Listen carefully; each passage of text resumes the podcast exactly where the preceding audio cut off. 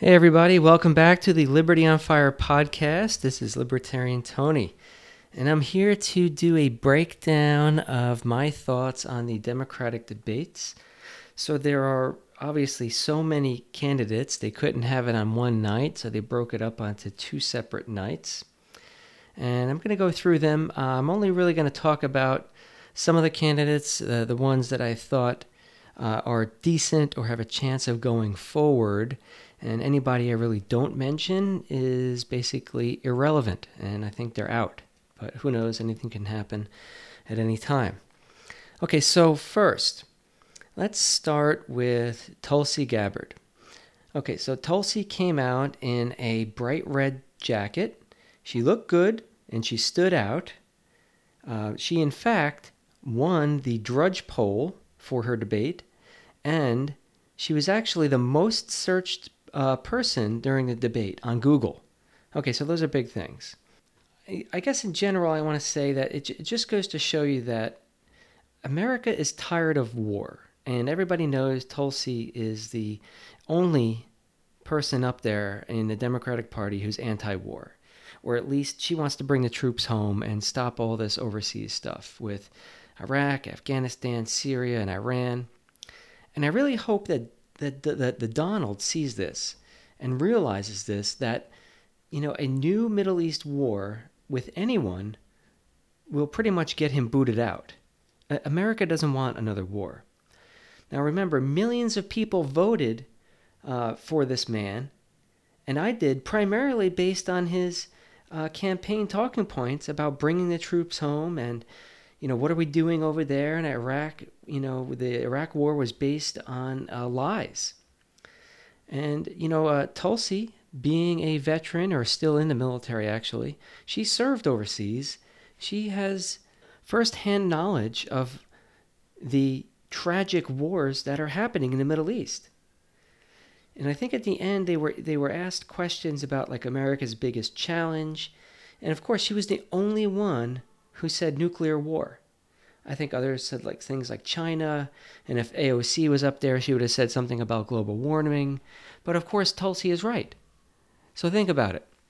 If we get into some sort of confrontation with Iran, who has become very friendly with China and Russia, two of the biggest countries having and probably hiding nuclear weapons around the world, do we think this is going to end well? Can we fight a war against Iran, China, and Russia all at the same time? Maybe. Maybe we could win that.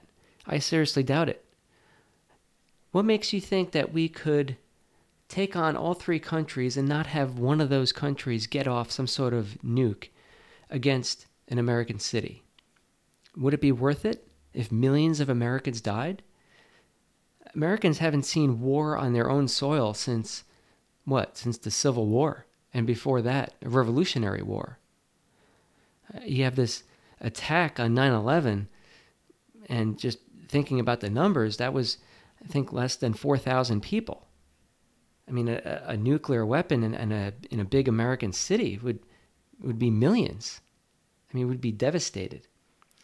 Anyway, so I, I think Donald's instincts are correct about trying to keep us out of war with Iran because that would probably really mean World War III. And not just with Iran. Iran is no Iraq. Iran has a much bigger military, more competent military than Iraq had. But they also have China and Russia on their side. That's something I think that Donald really knows that his warmongering administration probably either doesn't care about or, you know, maybe they're foaming at the mouth for it. Who, what do I know? I guess back to Tulsi. There was that other guy, Tim Ryan, who's a nobody and an idiot. Uh, he made a comment about uh, us fighting against the Taliban or something, and Tulsi slapped him down, so that was good. And you got Tulsi's basically, in my opinion, she's the best of the worst. And I mean, they were all bad, right? But she was the only one who stood out in this Democratic, I guess, two day debate series. I think to many sensible Democrats, she probably seems the most normal. I mean, she still wants all the government programs, but at least she doesn't want to bomb the planet. Okay, so let's move on to Elizabeth Warren. She was on the first day with Tulsi. So Warren to me looked like she was all over the place. She looked a little unstable. And she wants to um, make private health insurance illegal. You know, so I have a I have a problem with that. I have a problem with this free health care for all and for illegals. Now, when did I agree as a doctor to start working for free or to take a huge pay cut? I don't remember Elizabeth Warren calling me up and asking me about that. So I find this whole topic of free health care very offensive.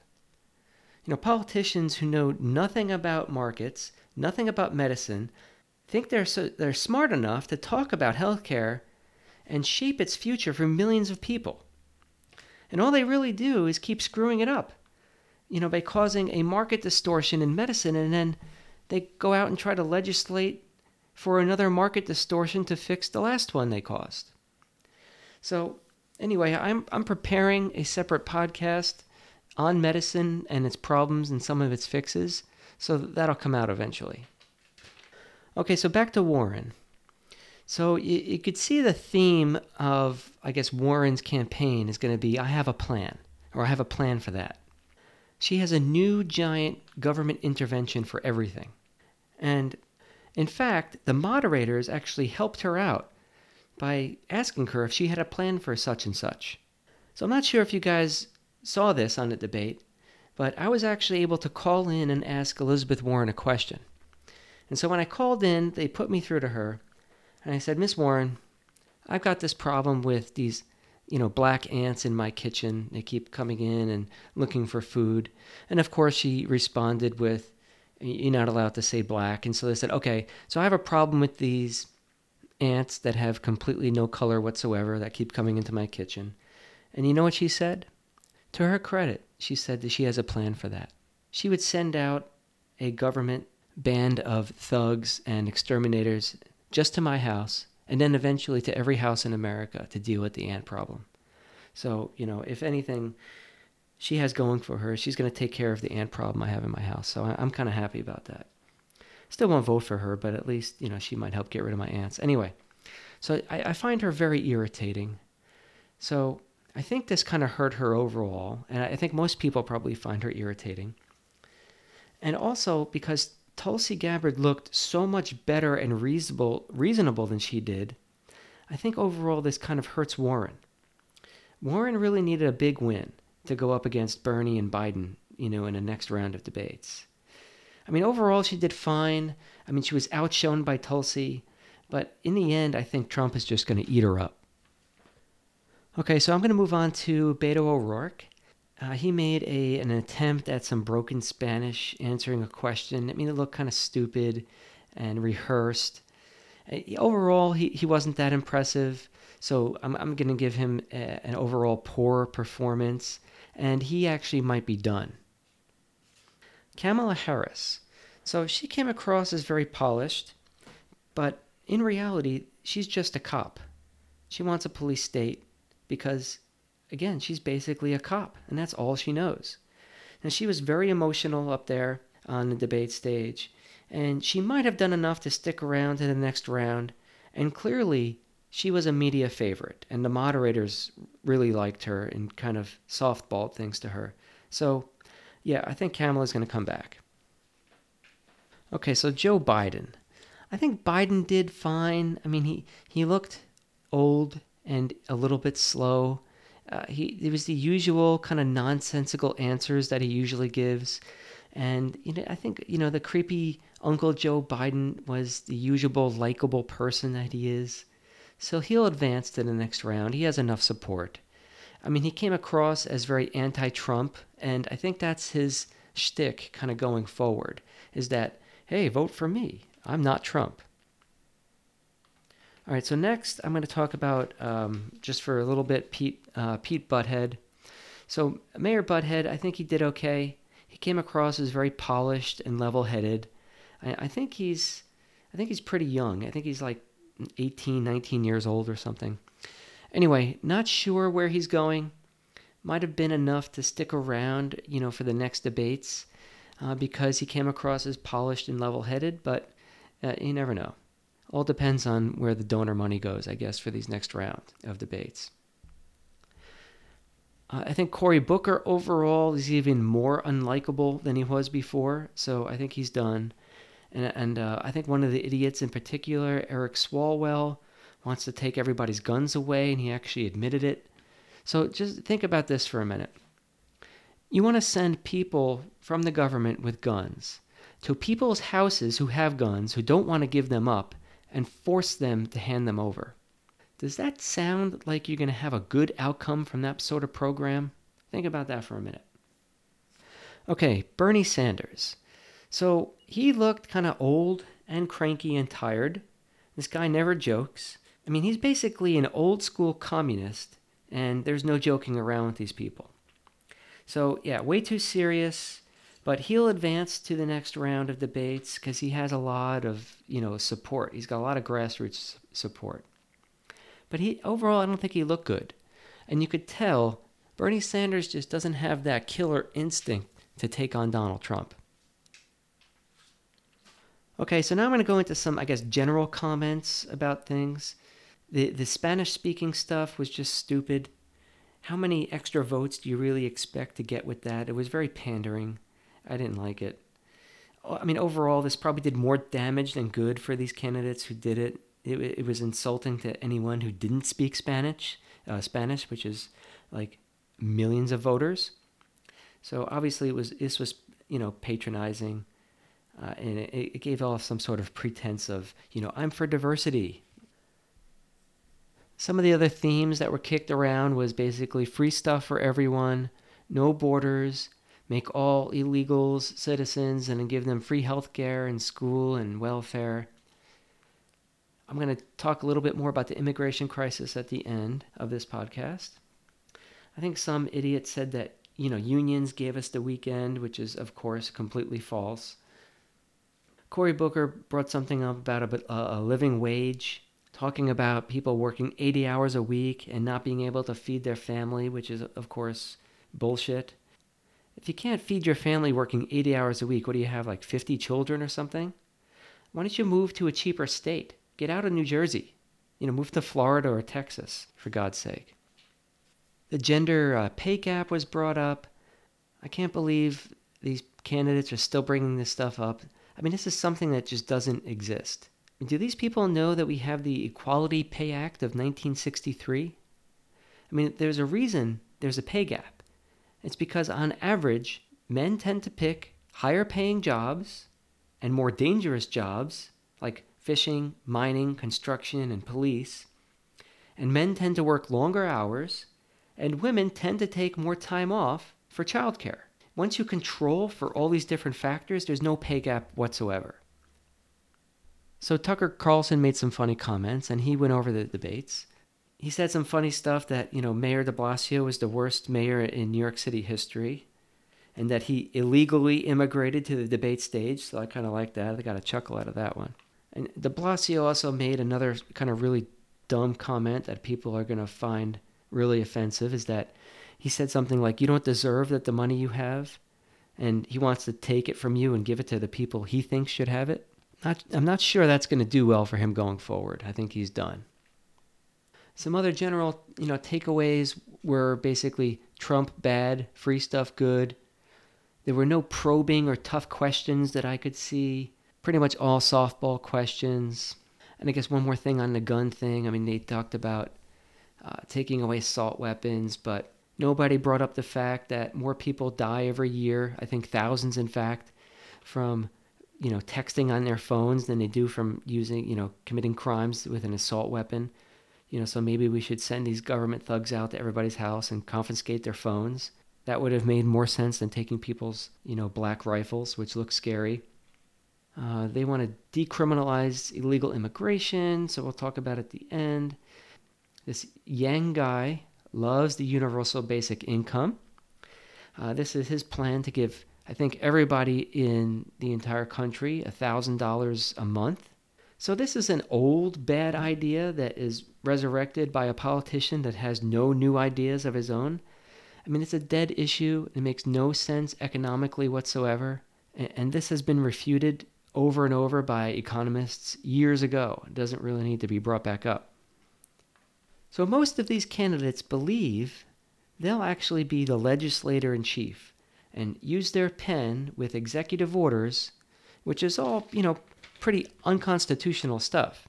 I mean, the attitude that these candidates need to have a program to fix something is unconstitutional in itself, right? Or at least anti constitutional.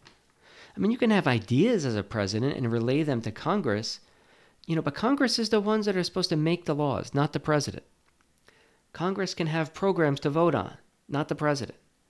And that the president shouldn't be involved other than vetoing stuff that he or, she, uh, he or she thinks is unconstitutional and then executing the laws enacted by Congress. And that's pretty much it. You know, the problem, or at least one of the problems that we have, is that so many people don't understand civics. And we've gotten so far away from, you know, the, the intention or uh, spirit of a constitutional America. You know, that now everyone just expects the president or government to solve your problems or a perceived problem. The government then tries to go out and do that, and it screws things up, but rather than repeal their screw ups, they attempt to fix it with another law or a program, and they screw it up even more. Okay, so this brings me to the whole immigration crisis. Okay, so my answer for the immigration crisis would be something along the lines of well, let's end the welfare state, end the war on drugs, and increase legal immigration, but let's be picky about who comes. Now, if we're not going to implement any of these things, then you basically have to close the border. And I agree with Trump on that. So the answer is not just to let everyone in and go everywhere they want, because you absolutely cannot have open borders and a welfare state. It will 100% destroy the country. The next best solution if you don't want to do my three, I guess, pronged approach that I just mentioned, is have a peaceful secession. Break up the country. You know, the states that want open borders and a welfare state can have as much of it as they want, and the states that don't can do their own thing. So, again, I hope Donald really wins in 2020, and then I hope the left gets so pissed off that they decide to leave the country and secede. Let's peacefully go our own way.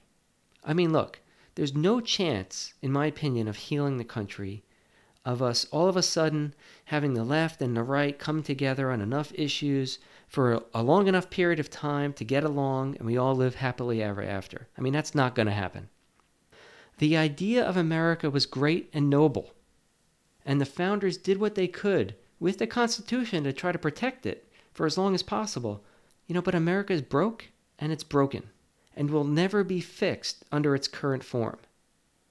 It can be fixed for a short period of time, possibly by, you know, maybe packing the courts with all your favorite judges, but that's just a temporary measure and it might get you through a generation, but that's not really going to fix the country long term. And the day of reckoning is just being put off a little bit longer.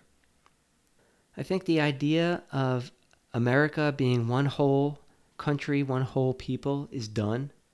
And I would like to end it peacefully and agree to kind of disagree and go our separate ways. Because if we don't, the alternative is misery. Okay, so last comment on the debates. I think basically uh, six candidates are probably going to emerge going forward. There's uh, Creepy Joe Biden, uh, Old Bernie, uh, Pete Butthead, uh, Kamala Cop Harris, Elizabeth Pocahontas Warren, and I really hope Tulsi Gabbard goes forward as well. Remember, they are all bad on domestic policy stuff, and the only good one on foreign policy, in my opinion, is Tulsi. And she has the same instincts as Donald Trump does about not getting us into more Middle East conflicts. And Tucker Carlson has reiterated that numerous times on his show, He's had Donald on for interviews, and just the other day he had Tulsi Gabbard on for an interview, and they talked about the same thing. Well, that will do it for today. Thank you all for listening to the Liberty on Fire podcast. Please do me two favors. Number one is to share the show. Remember that we want to continue to advance the message of individual liberty, and sharing and growing the show is one of the best ways to do that. The second favor is to subscribe, rate, and review the show on iTunes. A five star rating is much appreciated. Also, please check out our website, libertyonfire.org. Thank you very much. And until next time, let's keep those fires of liberty burning bright.